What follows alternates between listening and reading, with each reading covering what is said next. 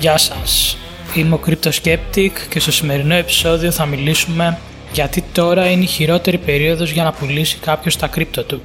Σε αυτό το σημείο να πω ότι δεν είμαι σύμβουλος επενδύσεων και ό,τι θα πω στο συγκεκριμένο επεισόδιο είναι καθαρά για εκπαιδευτικούς λόγους. Όλοι όσοι ασχολούμαστε με τα κρυπτονομίσματα τις τελευταίες μέρες είμαστε μάρτυρες μιας πολύ μεγάλης πτώσης των τιμών σε όλη την αγορά. Για την ακρίβεια η πτώση της τιμής του bitcoin θεωρείται από τις μεγαλύτερες στην ιστορία του. Ο καθένας προσπαθούσε να βρει το λόγο που έπεσε η τιμή, αλλά η πικρή αλήθεια είναι ότι αυτό έπρεπε να γίνει γιατί είχαμε φτάσει σε επίπεδο που είχε δημιουργηθεί μια φούσκα στην αγορά.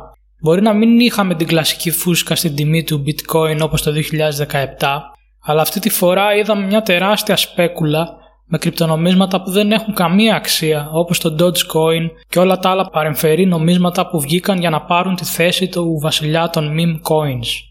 Όσοι ασχολούνται με τεχνική ανάλυση προσπαθούν να βρουν αν αυτή η πτώση θα είναι η αρχή της bear market. Λίγοι είναι αυτοί που μπορούν να είναι 100% σίγουροι ότι ισχύει η πρόβλεψή τους. Μπορεί να είναι μια πολύ μεγάλη διόρθωση που απλά έπρεπε να κάνει ένα ξεκαθάρισμα όλους αυτούς που έπαιζαν σαν ανταλλακτήρια που έδιναν leverage μεγαλύτερο του επί 10. Μιλάμε καθαρά για τζογαδόρους. Αυτό είναι κλασικό σημάδι ότι μια αγορά έχει αρκετό αφρό που πρέπει με κάποιο τρόπο να φύγει για να έχουμε μια πιο υγιή εικόνα. Τώρα το αν θα συνεχίσουμε να βρισκόμαστε σε bull market μετά από ένα τέτοιο πανικό είναι η ερώτηση του ενός εκατομμυρίου. Σκοπός του επεισοδίου δεν είναι να μιλήσουμε ούτε για αυτούς τους λόγους που κάποιοι υποθέτουν ότι έγινε όλο αυτό ή για το αν ξεκινάει η bear market ή όχι. Νομίζω ότι όσοι έχετε ακούσει πάνω από 5-10 επεισόδια του podcast θα έχετε καταλάβει ότι η λογική που έχω στην αγορά είναι περισσότερο μακροπρόθεσμη.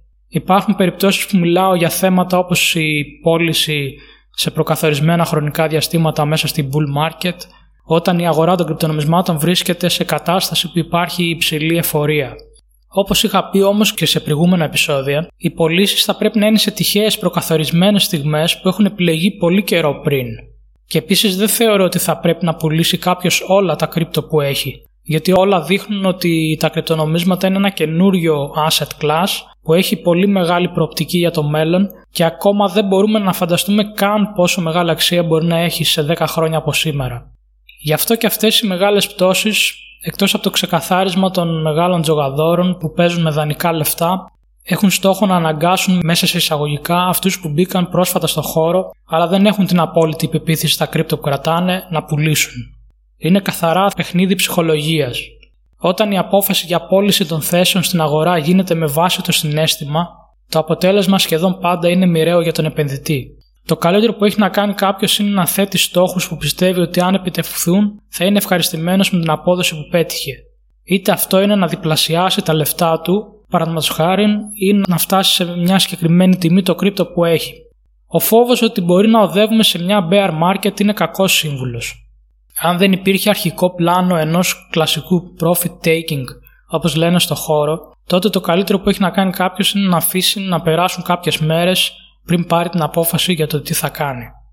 Και από τη στιγμή που όπως είπαμε και σε προηγούμενα επεισόδια η καλύτερη επένδυση που μπορεί να κάνει κάποιος στο χώρο των κρυπτονομισμάτων είναι η γνώση, αν δεν υπάρχει πρόβλημα βιοπορισμού από τα λεφτά που μπορεί να χαθούν σε μια ενδεχόμενη bear market, το διάβασμα για την τεχνολογία και η μη συνεχής ενασχόληση με την τιμή είναι ό,τι καλύτερο για κάποιον που είναι καινούριο στο χώρο. Αν σας άρεσε το επεισόδιο πατήστε like στο YouTube και κάντε μια εγγραφή στο κανάλι. Θα με βοηθήσει πάρα πολύ να συνεχίσω τη δημιουργία τέτοιου περιεχομένου στο μέλλον. Αυτό ήταν το τέλος του podcast για σήμερα. Τα λέμε από την Παρασκευή με καινούργια επεισόδια. Γεια σας!